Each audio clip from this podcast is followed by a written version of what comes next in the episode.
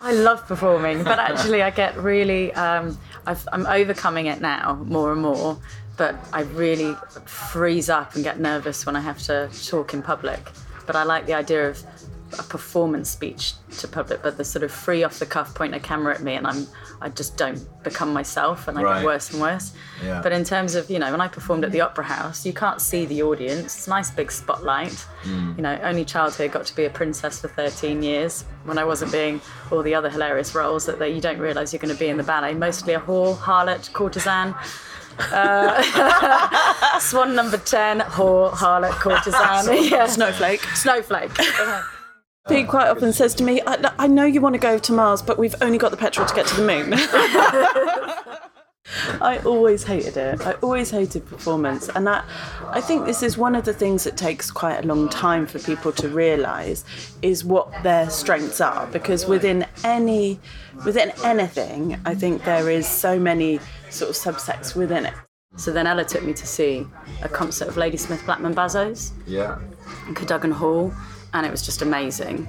But where I'm going is that like we could see a gap at that moment to, to fill, and it had never been done before. So we weren't even, I don't think, aware. There was no challenge at that point for us. We were just so committed that it was a project that lasted five years for us.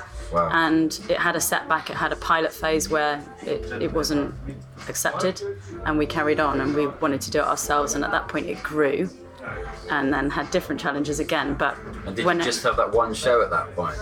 we were working on Inala, this Zulu ballet Yeah. idea, where Ella, just to give it some context, Ella composed the music with Ladysmith Black Mambazo, who Mandela took to collect his Nobel Peace Prize, you know, the legends that were on the Paul Simon album. And she sat around the piano in South Africa, and we took ourselves off there to start this project. And she sat at the piano surrounded by nine Zulu men. Um, who, Grand age of 22. at the grand age of 22 she was and just played her music and they co-wrote five songs in that short time in south africa that we came back with presented to the director of the royal ballet And he sent me a message going, Oh, congratulations, that's amazing. What are you talking about? what are you talking about, Adam? The Grammy nomination. What, what are you talking about? and he texted me a screenshot of the, nomin- the, the nominations had just been announced, and we'd been nominated for a Grammy Award.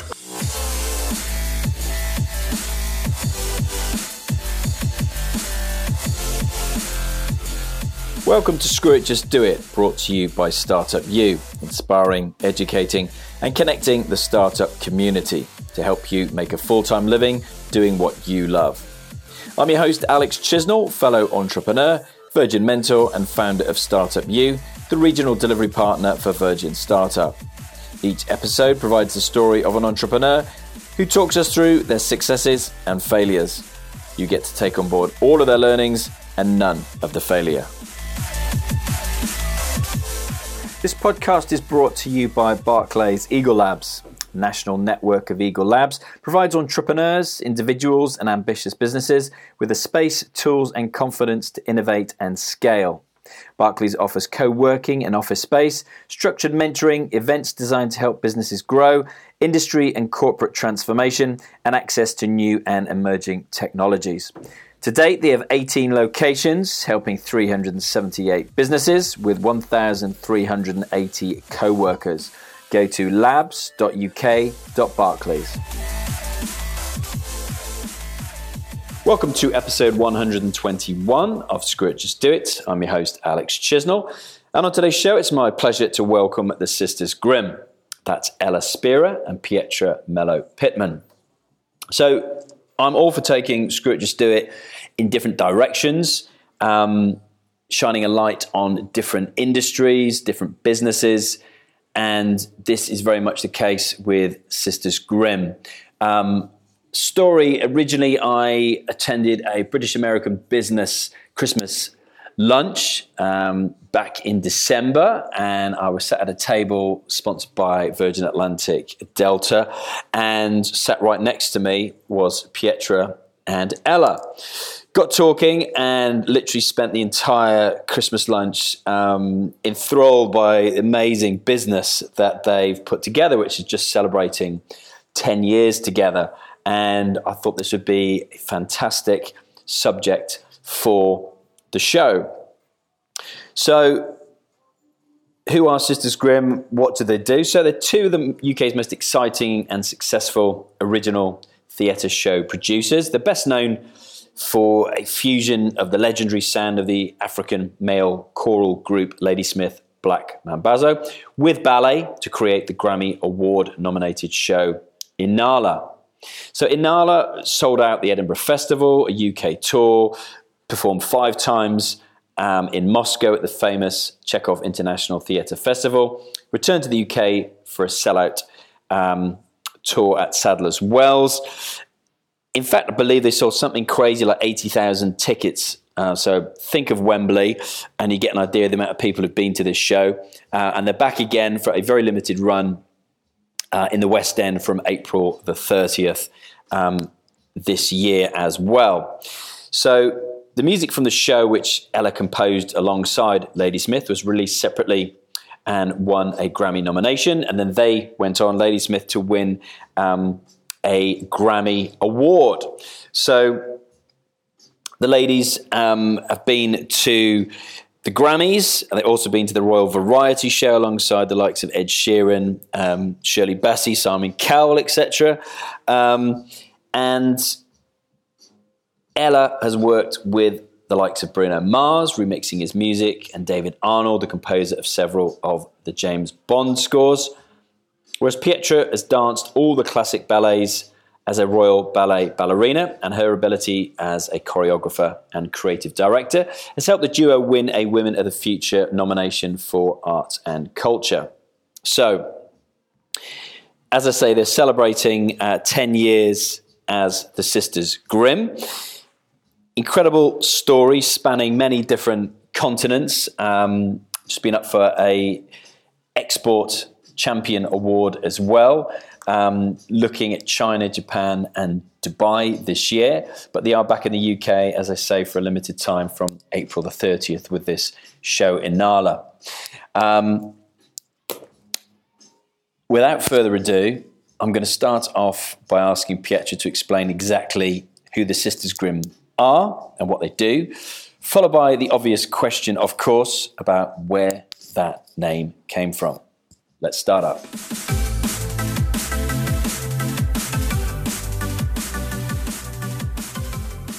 Well, Sisters Grimm is a creative partnership between me, Pietra Mello Pittman, I was a former ballerina, now creative producer, and Ella Spira, who is a Grammy nominated composer and producer.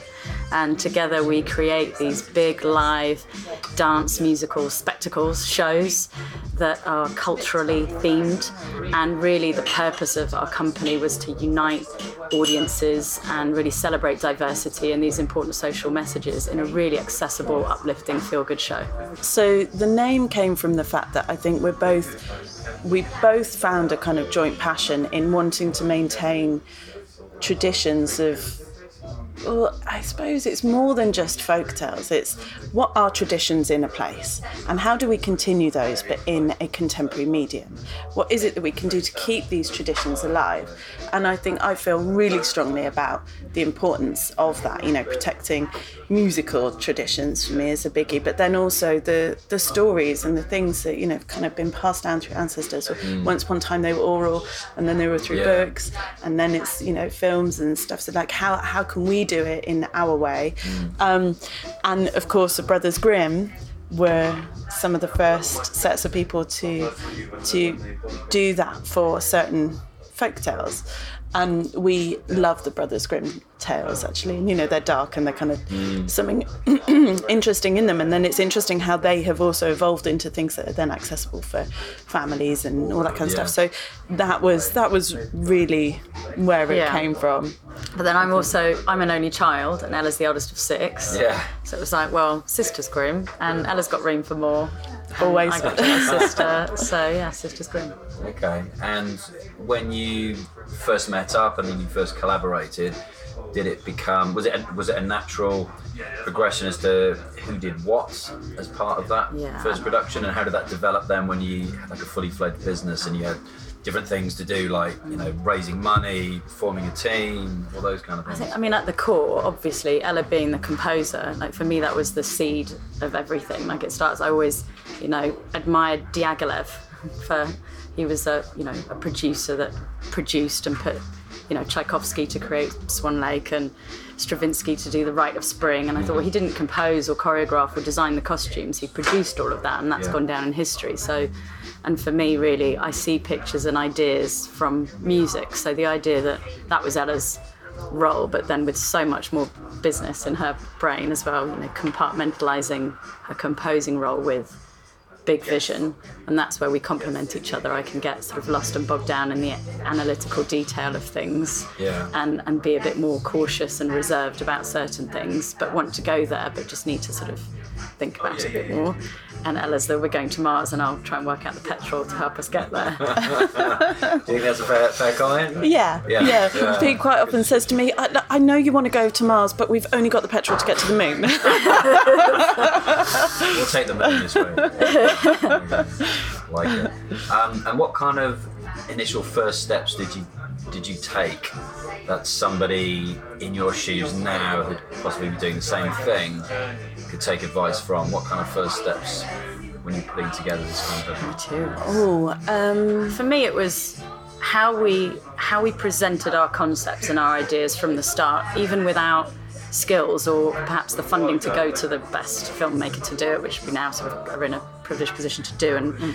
we presented our ideas in a way that caught the attention of the person at the top of the chain. Mm-hmm. And we just thought, you know, that's who we need to ask. He's the ultimate, or she is the ultimate decision maker. How do we present our concept in the best way to them? Yeah. And I think that's always been something we've taken forwards in terms of taking them on the journey of your idea. If, if it's about for us music and dance and an idea, then you need to show that, get the music in the room, show them. So I think that's what I would say is think really think about how you're presenting your idea. It's no good at just being in your head or yeah. Yeah. I, I think I've, I've got a few thoughts on this as well, which is I feel like people who are just chasing money are lost. That's not what it should be. It has to come from what is your idea, and that everything has to stem from what the idea is. And you have to be also prepared that you will go down some paths that don't work, and so not everything is successful. But then it's also about, as P says, you know, presenting yourself and professionalizing things in that way that you want to be received from the get go, down to basic things like website, website and email address. And then what that website looks like, even if it's just a holding page, it needs to look super slick. And any materials that you present need to be need to feel really proud of them and feel like, yeah, that is absolutely the best that I think it should be. Um, I, I think that's important. I think also people, if when people have that entrepreneurial spirit in them, I think that is one of the things that can maybe be a frustration and that can help you identify that, oh, hang on, maybe I do need to be doing this myself. So I found that I was working on projects where I just I was frustrated that I couldn't I couldn't do more to mm. help the project. Yeah. And because you know I was choosing to put some of my fees into making my side of it better and I wanted to help make the whole thing better. And I think that that is if you're finding that and finding that thing of like you want to be more involved and you want to you know actually maybe that is a sign that you should be looking at whether you can manage setting up your own business and doing it yourself hmm. because that desire to do things in that way in a really top quality way is part of what I think makes somebody a good entrepreneur. Yeah. And what kind of challenges did you have setting out, and what, what was the original vision setting out? Mars, obviously. Mars, totally. Mars and beyond. Mars. No, I mean, from the start, Ella came to see me in the Royal Ballet, and even though I was born in Brazil, I was born in Rio. I then moved to Surrey, and I, you know, led, I guess, more sheltered, privileged life. And Ella led a really diverse, you know, she was just shocked at that the audience and on stage was all white. Hmm. And I hadn't even really noticed. There were a lot of, you know, Asians and Latino dancers, but no one from Black African origin in the ballet, hmm. and certainly not in the audience and uh, you know world music was such a part of your life and passion and also mine with my cultural background as well i loved all sorts of music but i didn't kind of notice that which was pretty bad hmm. so then ella took me to see a concert of ladysmith black mambazo's Yeah. in cadogan hall and it was just amazing. But where I'm going is that like we could see a gap at that moment to to fill, mm-hmm. and it had never been done before. So we weren't even I don't think aware. There was no challenge at that point for us. We were just so committed that it was a project that lasted five years for us. Wow. And it had a setback. It had a pilot phase where it, it wasn't accepted, and we carried on, and we wanted to do it ourselves. And at that point, it grew. Was this the only production that you had in your in your repertoire, or were you trying to launch multiple productions at the same time? Was everything kind of all your money was on red? Well, actually, at the time, we were working on a film concept at the time, and we'd shot this amazing. Our first project at Sisters Grimm was a short film, which was a first at the Opera House. And then once Ella took me to see this concert of Ladysmith Black Mambazo, it was really from that moment on, we really knew that that was the project that we were going to focus everything on. The film project wasn't, you know, it was just put on pause for a little bit. And um, really, we focused all our attentions on getting Ella out to South Africa. I think I said to you, honey, if you get the gig writing with these guys, I'll fly you out there. And the next thing we knew, uh, Dame Monica Mason, a big supporter of ours, allowed me a couple of shows off from the Nutcracker at Christmas, and we put together a small film team. And we found ourselves out there with, yeah, Ella around the piano with nine legendary Zulus writing this amazing music.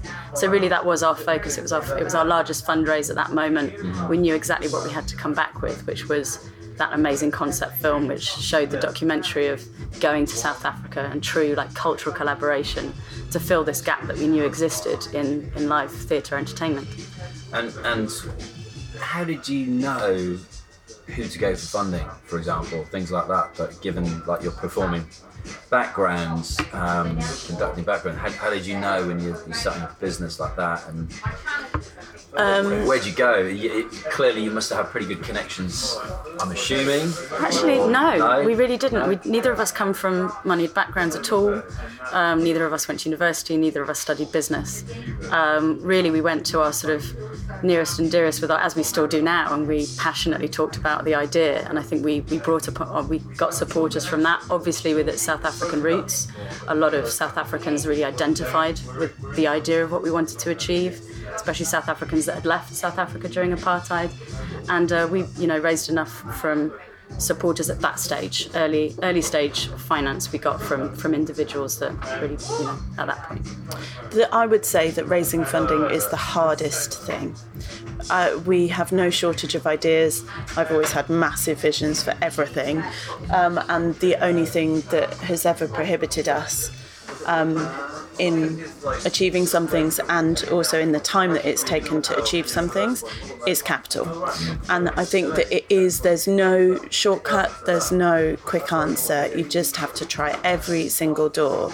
And I mean, it's it's the same. It's kind of the same process in a sense, whatever stage you're at. I think you know if, if you're if you're whether you're looking at raising ten thousand pounds or whether you're looking at raising five million or ten million pounds, ultimately the the paperwork and the process is the same. Okay, ten million it might take a little longer to get a decision. Another zero. yeah. yeah, zero. Exactly. Yeah. I was just interested because I was speaking to Michelle Kennedy, who's an app called Peanut App for mums, but she was part of uh, Tinder, Badoo, all these different apps, and she said that four percent of the world's VC money goes to female tech founders, and then it was like, and 100% of the people giving the money are male, kind of no shit Yeah. Sherlock. And you know, when you look at those kind of challenges for females trying to raise money, you're Yeah. up against it that from the get go, aren't you? Yeah. Just to get in the door. Absolutely, Have and conversation. yeah, we have a friend who has um, actually just secured VC money, and she's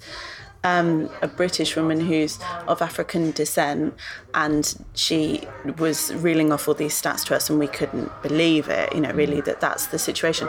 We haven't received any VC money, and we have tried, Right. and it is difficult. So actually, I would completely agree with the fact that there has to be a bit more done to try to I don't know, try to make actually accessing VC money for any company easier. And you know, maybe we are we don't like to do that thing of, you know, oh woe is us because we're women. Maybe it is more difficult if you're women. You know, I think there is there is a kind of a banter and a relationship between groups of men that goes on. Um, and I also think that the idea that it should be wholly completely 50-50 may not be realistic because mm, you know maybe that's not what 50% of women want to do with their lives mm. because it is very difficult running a business and it, mm. you do ultimately if you're choosing to do that then maybe you're choosing not to do other things or maybe you don't have it in you to do other things. But actually I do think that there there are there there are maybe some more challenges that come up. As being women yeah. What What do you like, individually find the most difficult part of running a business? The, the cash flow yeah, piece. the, the fundraising, Yeah. and the cash flow, and, and um, sort of that interesting piece when you asked you asked us how we complement each other, and I think we actually had to do a Myers Briggs test for the first time, um, Yeah. and seeing that we're on the same page but complete opposites, yin and yang, and how we complement each other. And I guess it's as your business expands and your team grows and you scale up, um, and certainly our work is scalable with multiple shows now touring, with global touring plans across multiple shows and new works in development. It's how you kind of manage your own time and prioritize and make sure your team, you know, is looked after as well and sort of and not get bogged down in detail that isn't actually a priority and a focus for everyone for the benefit of the business and, and everyone else. So Yeah. I think that that You've for got me an incredibly scalable business. I, I would have thought. I mean, you just said it, but when you, when I've kind of looked at it, going, you could literally go to Mars. And I think that's what's so exciting for us. We, you know, we we've just been nominated export champions, and um, looking at these territories that we, you know, are the genesis, the ethos of our company is these new cultures, these culturally themed spectacles, music and dance shows, and looking at particular territories like the Middle East, like China, where it's it, the cultural entertainment scene is is blooming or just starting. There's it's so exciting for us to now to look at that you know, scaling up where they're building theatres literally from scratch in Saudi is just the most exciting thing. And we were at um, the 2030 Vision presentation in London to, you know, all the top cultural leaders in the city, and it was just one of the most, yeah, mind-blowing moments for me. And I just thought that's that's where I'm going to be in 2030. We're going to have a theatre in the Middle East. Totally. Great goal. And how how different is that? Is the goal now from when you first met and the first conversations you had?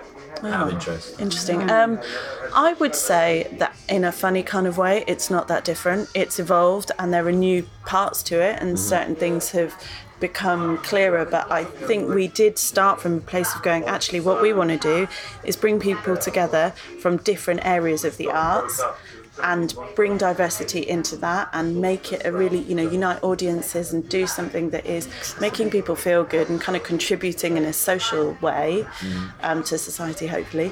Um, and I think we kind of probably started by thinking that it was going to be in a particular kind of format, and it's it's evolved into being actually what we have now identified, and we identified pretty quickly was that our our role, and I think the re- part of the reason we were put on this planet was to give a voice to different cultures, and I do think that kind of comes from our background. Like we, this was something that we realised only about a year and a half ago, maybe, maybe not even that, when we were in Japan and we we had this moment where um, we kind of hang on a minute, why, why is it that we feel this like, burning desire to give a voice to cultures that we feel are not perhaps represented enough or as much or whatever?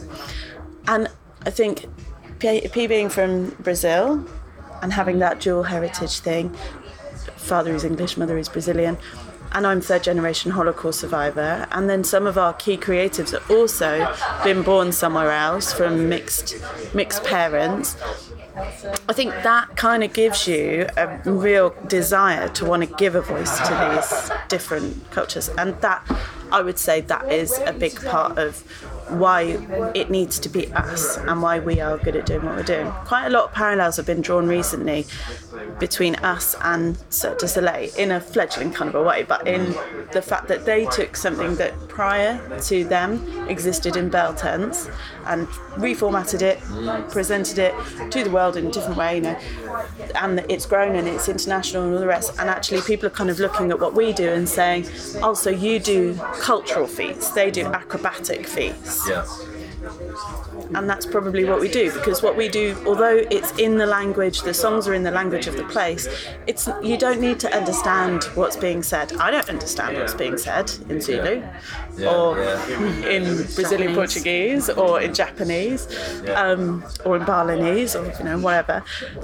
But it's it's the it's the emotion that comes across, and I think that's yeah because they're not language banned, we can go anywhere. This year, we are going into three new territories, three new international territories: Yeah. And they are. China, Japan, and Dubai. And how many cultures have you been in thus far? Obviously, familiar with South Africa, aren't we? Been been in or or that we've exported to. Ah, you tell me. Okay. We have a slate of six works, different. Okay. So we started with the South African one, the Zulu Ballet, and then Brazil. Um, we did a show called Voices of the Amazon that was narrated by Jeremy Irons, and that's the one going into Japan now.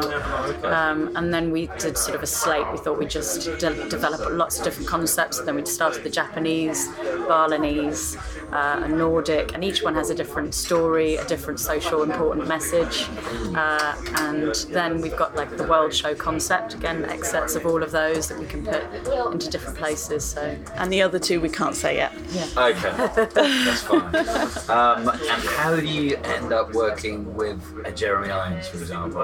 How did that kind of thing happen these days? Well, th- I think this was part of the thing of where this bringing people from different art forms together. So, because I'd worked more in the film area, David Arnold, who's the longest standing Bond composer, was my mentor for a bit, and you know, so I kind of was in on some of that world a bit. And actually, P was, but in a different way. And obviously, she was more more live theatre, more ballet side, and I was more sort of pop music and filmish side. So it was really through through those contacts that we were able to bring people in to our work, and we've done that from the get go. So a long time collaborator of ours, Temple Clark, who's a storyboard artist, who's worked on just about every single film you can think of, all the Bond films, all the Harry Potter films, oh, Gravity, wow. like you name it, he's worked on it. And he's he's amazing, such a brilliant artist, and has been actually a big contributor to helping visualize our ideas, particularly from kind of from P side, really. So it's through through that network that we're able to get together with people and say, you know, we're looking for somebody for a narrator. I mean, Jeremy Irons was our dream voice. I was going to for say, Voice it must have been Amazon. bucket list. that Oh, one, he was yeah. number Amazing. one. That voice is just like silk, amazing. And we, yeah, we, we just had the contacts to be able to approach him. Right. But you've had 10 years building up those contacts now. Absolutely, exactly. Yeah. Okay. Um, and so tell me more about Inala. Um, am I right in having read 60,000 tickets sold? in just the first two years, I think no, first year I think it's eighty thousand. No way. It was just yeah. We worked at this show for five years. Ella composed the music with Ladysmith Black Mambazo. Yeah. Yeah, I mean, when it opened in this show opened in 2014 at the Edinburgh Playhouse, which is the largest theatre in Europe. And Ella and I got stuck at the top of the seats just before we had a you know reception in the interval. We didn't make it back in time, and we had to watch Act Two at the very top of the Starship Enterprise of all theatres. And at the end of the show, the entire theatre stood on its feet, and there was just this roar, and we just couldn't. We, we couldn't have been in a better place actually to experience Yeah, that than being backstage waiting for the bow. But it was just at that moment we thought, oh my goodness, sort of this is quite we've done it. This is quite special. That was a massive risk for the Edinburgh International Festival to take on us, to be fair, because we hadn't, at that point, whilst we both had good credentials for things that we'd achieved, and particularly, I mean, given our age and you know age of the business and everything else, they took a massive risk on us because we were part of that opening weekend of the Edinburgh International Festival. They put us in the largest theatre in Europe. They did not expect to open either of the balconies, and they opened it all, and there was not one seat in the house for four shows, three of which were Inala, and then one was a Mambazo performance. But, and yeah, so you know that was that was a massive, amazing, really exciting moment. And then we went on to do. Then we brought it into London, Yeah, and we did sold out London as well. And then sorry. So then we did a regional UK regional tour around massive concert halls all around the UK and completely sold all of them out. And then we were invited onto the Royal Variety performance, which is a very nice sort of cherry on the top of the cake type number.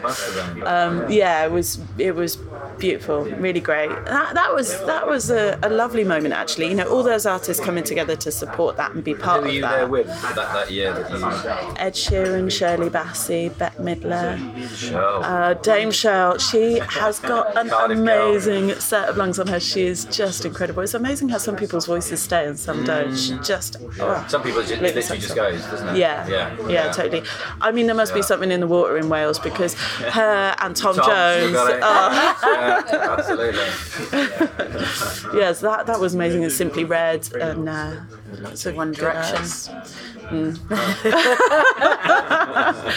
And Simon Cowell was on, and Goulding. Collabro. Collabro was great. Ellie Goulding was great. Yeah, it was it was really nice. And we were the only dance-based show on there. It was us you? and Miss Saigon. Yeah, Yeah, which was very cool. And the, the whole the way that that whole thing was organised was brilliant. Yeah. And you're still selling tickets for Inala, I should say. Yeah, we're opening in the West End. It's got its West End premiere on, from the 30th of April to the 18th of May in the Peacock Theatre. And a really exciting development for us with this show for its relaunch is that we have Soweto Gospel Choir now singing um, alongside Royal Ballet and Rambert and this fusion of, of dance styles. You know, obviously my ballet background's in there, contemporary dance, and then this amazing Zulu dancing. But obviously, in the nature of gospel choirs, there's women in the choir, and I didn't think the music that Ella had written with, you know, Mambazo and the way it sounded could have could be any better. It, she missed out in the stats of track record that the music got a Grammy nomination in 2016. Uh, so we went to the Grammys. Yeah, just admit that one. Um, but with women in the choir now, and Soweto Gospel Choir actually just won the 2019 Grammy for Best World Music. So we now have Grammy-winning singers in the show singing Yeah. Grammy-nominated music and songs and music.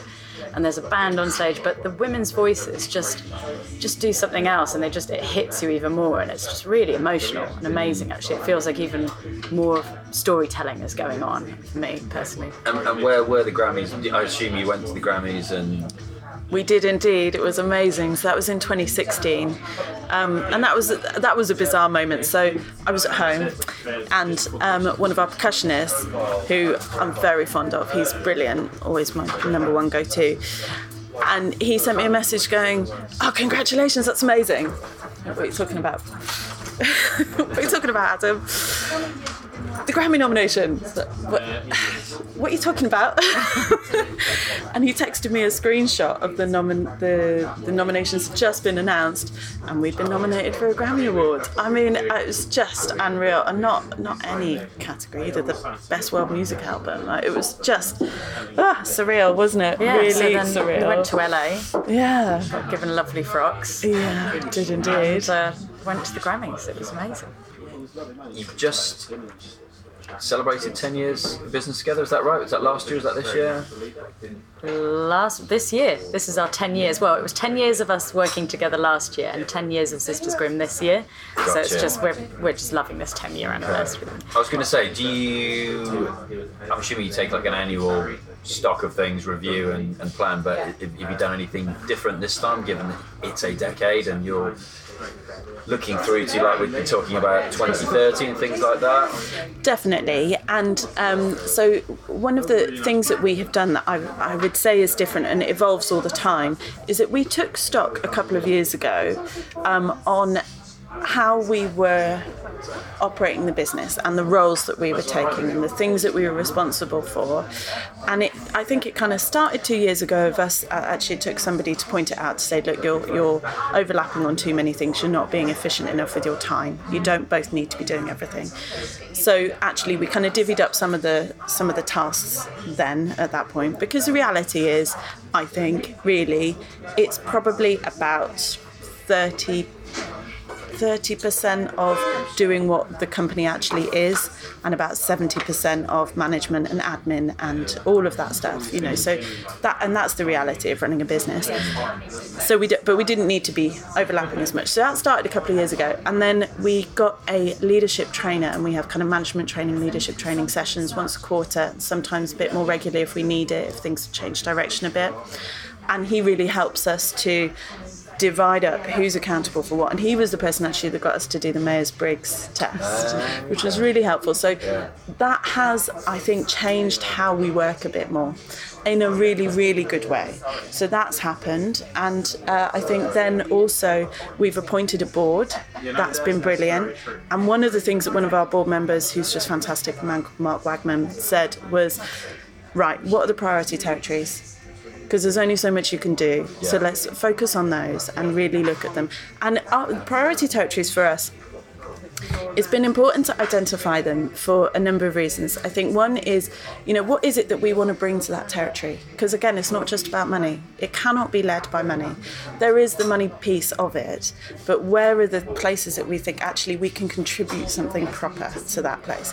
So for us, China, USA, Japan, and the GCC, but you know particularly the UAE and Saudi Arabia are our priority territories because we think that our content, being the cultural collaborations that they are, can really contribute something to those societies.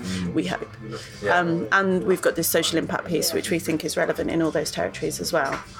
And do you feel after 10 years that you've achieved that, or is there so much more that you still believe that you need to achieve? Oh, well, the standing ovations every single night for our first show and the Grammy nomination for the music, and now the commissions coming in from new territories that we are so excited to work with, I think is sort of the pat on the back we wanted and certainly the um, incentives to keep going.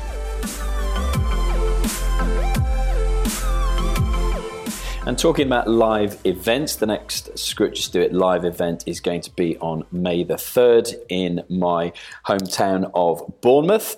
Um, we're calling it Reload. It's our first ever mid year mastermind. Um, it's an exclusive one day event, it's limited to just 100 people. Um, it's going to bring you the clarity you need to refocus on 2019's goals and ensure that this is going to be your best year yet. Um, all you need to do is go to the Screw It Just Do It Eventbrite page or check out any of my social media at Alex Chisnell. Um, all you need to do to get standard 20% off for listeners of the show is enter Screw It Just Do It, all lowercase, one word into the promo code. Um, and we'd love to see you there. Can already see people um, who listen to the show have used that code to make sure of their space um, at the event. So, really look forward to um, seeing and meeting you all there. Also, if you are interested in um, starting, growing, and monetizing your own podcast, then the next masterclass we have uh, with my good self is being held on April the 26th, also in Bournemouth, and that's half a day spent with me. Um, again, just go to the Eventbrite page or drop me a message um, on social media to get you organized for that. Um, so, really, really enjoyed chatting to um, Pietra and Ella, as you could probably tell. Um, awesome surroundings, awesome people. Um, and off the back of that, they have kindly invited me to the West End premiere of the show. So, I'm really psyched to be going to that. Um, haven't experienced anything like that before, so these are all good things that come from doing a podcast, clearly. Um, so, a couple of things that I think are really relevant to touch on that they brought up. And again, no matter what business you're in, no matter what market you're in, no matter what industry you're in, um, same things apply.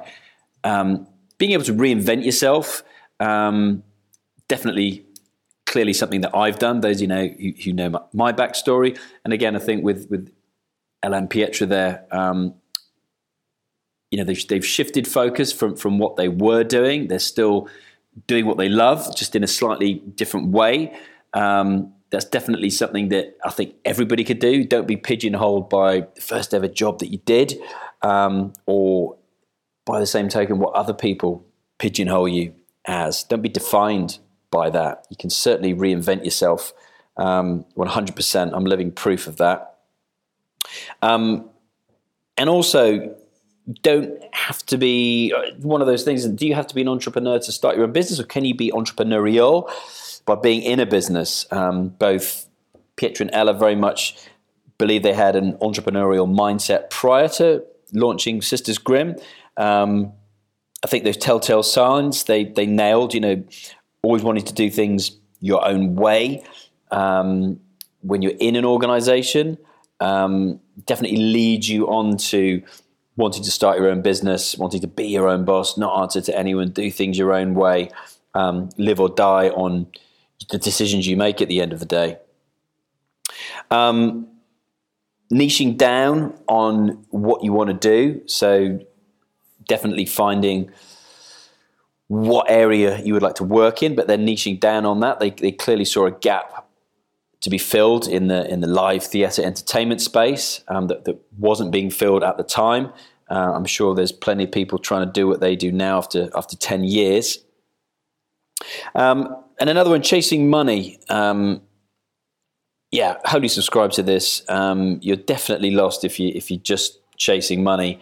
Um, interesting last week's podcast with with Timothy Armoo saying um, he's unashamed to say that you know his first ever business when he was when he was which he sold at 17 was all about chasing the money because he saw it as his way out of the council estate and he's you know unapolog- unapologetic about that.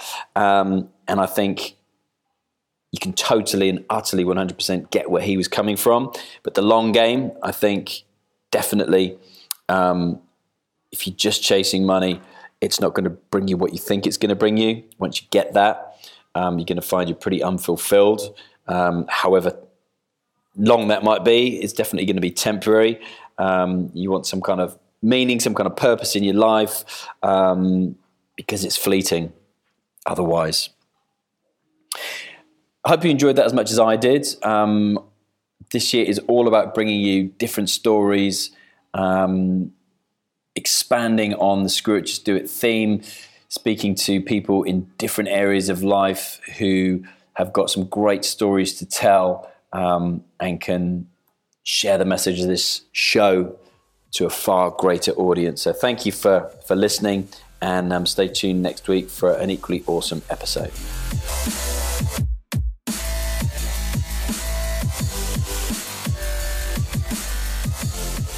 If you like this podcast and you'd like the opportunity to attend one of our live events with some of the world's leading entrepreneurs, just go to startupu.co.uk and click on the events calendar. You'll be able to see our upcoming events calendar for the UK. Pick up a ticket from as little as £10, which includes complimentary drinks and the opportunity to meet and connect with like minded entrepreneurs, find a mentor or an investor. You'll also have the opportunity to meet our speakers and ask them your burning questions in person. Hope to see you there.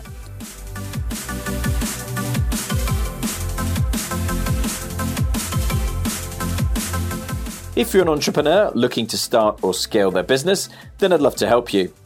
Being part of the Startup U community means we can help you in a number of ways.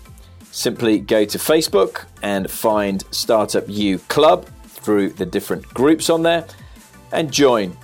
We can help you in a number of different ways through daily inspiration and education, through to accessing funding, investment, and mentoring. In fact, pretty much anything that you'll need on your startup journey. And if you've got a great story that you'd like to share, then I'd also love to hear from you. Just go to startupu.co.uk, click on the contact page, and drop me a message. I'd also love to connect with you personally it's at Alex Chisnell on LinkedIn and Twitter, and at Alexander Chisnell on Instagram. And if you enjoyed listening to this particular episode, then please subscribe. And I'd massively appreciate a review. All you need to do is click on the ratings and review tab on iTunes and leave us your thoughts on there. Until the next show, remember don't wait, the time will never be right. Action always beats intention. So just screw it, just do it.